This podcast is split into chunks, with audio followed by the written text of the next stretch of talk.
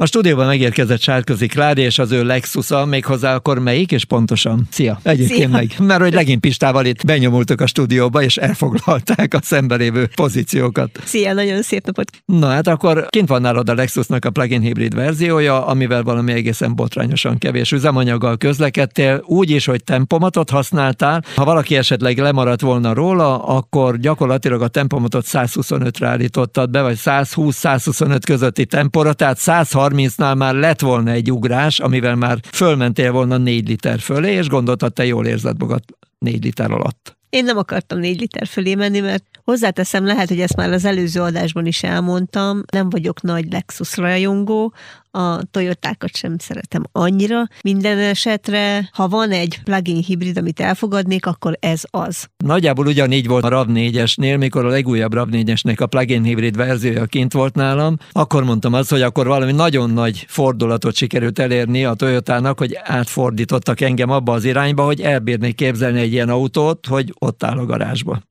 Ezt határozottan mindennapi használatra is el tudom képzelni. Először is azért, mert az elektromotorral, ezzel a hatótával 79 és 80-at ír ki egy-egy töltés után, de az a maximálisan megtehető, holott a gyári adat az jóval kevesebb. Éppen most beszélgettünk talán egy órával ezelőtt Priszler Petiékkel, és mondta, hogy ő is azt vette észre, hogy manapság megváltozott a metodika. Általában az autógyárak inkább lefelé mennek el a valós adathoz képest, és nem fölfelé. Talán ugye az is az indoka, hogy Németországban jó egy néhány autótulajdonos beperelte ugyanis a különböző forgalmazó cégeket, gyárakat, márkakereskedéseket, amikor azt mondták, hogy 300 km, 400 km, amit tud az autó, és kiderült, hogy 250-nél befejeződött a, a tánc, és beperelték őket, és sorban nyerik ezeket a pereket, komoly kártérítéseket fizetve ezzel az autótulajdonosoknak. Innentől kezdve szerintem elgondolkodtak az autógyárak, hogy mi az, amit érdemes mondani, és mi az, amit nem. Amit biztosan tud ezek szerint az a 65, amit ki lehet hozni belőle, akkor az a nagyjából a 80. Nagyjából Nagyjából 80, 79 és 81 kilométer között láttam eddig töltés után a maximális megtehető hatótávot. Mindamellett, ha vegyes módban használom, tehát amikor rábízom az autóra, hogy most elektromotorral vagy belső égésű motorral közlekedik, azt is nagyon jól csinálja. Tehát valami hihetetlenül jól megoldották az energiamenedzsmentet. Jól tudja, hogy mikor érdemes az elektromotort használni,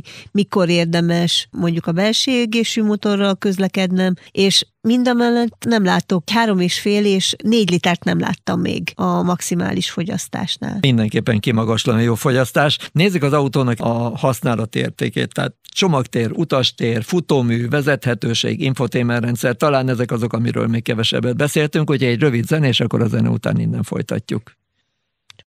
Folytatódik a beszélgetés, és akkor a Lexus NX 450 plug-in hibrid verziója ezekkel a számokkal és betűkkel én soha nem fogok egyenesbe jönni. Egyébként most itt a zene alatt éppen arról beszéltünk legint Pistával, meg Klárival, hogy tulajdonképpen a Hondának is, meg a Toyotának is ez valami ilyen szívügye, hogy megpróbáljanak valami olyan kombinációkat kitalálni számokkal és betűkkel, amit az ember Az ember minden nap kihívása kerül szembe, mert hogy képtelenség, legalábbis számomra megjegyezni őket. Igen, érdekes. Na mindegy. Hát ez egy filozófia, de ettől még akkor a 450-es egy jó kis autó. Nézzük, tehát csomagtér, utastér, infotainment rendszer, vezethetőség. Hát, így csomagban. Így csomagban mindenről uh-huh, egyszerre. Ez így, így.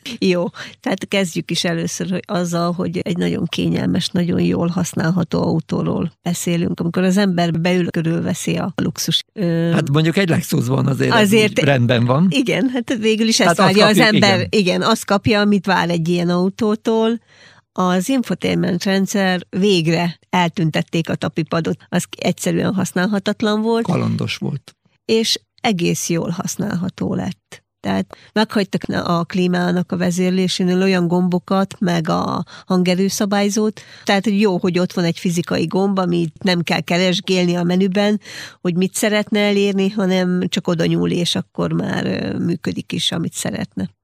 Csomagtér? Egy 545 literes csomagtér áll a rendelkezésünkre, ami szerintem egy az egész, emberes.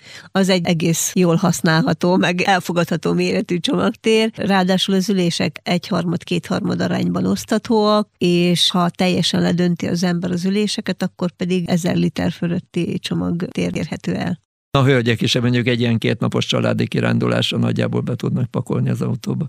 Biztos vannak ilyen hölgyek, én még ilyen nagyon találkoztam. Szerintem az 500 literes csomagtér is kevés. Ez nem így van. Kifejezett rágalom kikérem magamnak a hölgyek nevében. Ezt majd megvitatjuk egy következő műsorban. Mi van még, ami esetleg érdekes? Tehát irányíthatóság, vezetés élménye, van-e vezetés élmény, mennyire van, van ott az Én autó nagyon az élveztem, nem szoktam kifejezetten a vezetési élményt figyelni, mert hogy egy autó számomra a mindennapi életben valaladáshoz kell, tehát hogy jövök, megyek, elintézem a dolgaimat, de ennél az autónál még ez is élvezetes volt. Mondhatjuk, hogy ez egy jól sikerült autó lett. Ez egy nagyon jól sikerült autó lett, és ritkán mondom, de ezt nagyon szívesen elfogadnám a garázsomban, ha beférne. Igen, de azt ki kell bontani az ajtót, mert hogy ennél kisebb se fér be. Így igaz.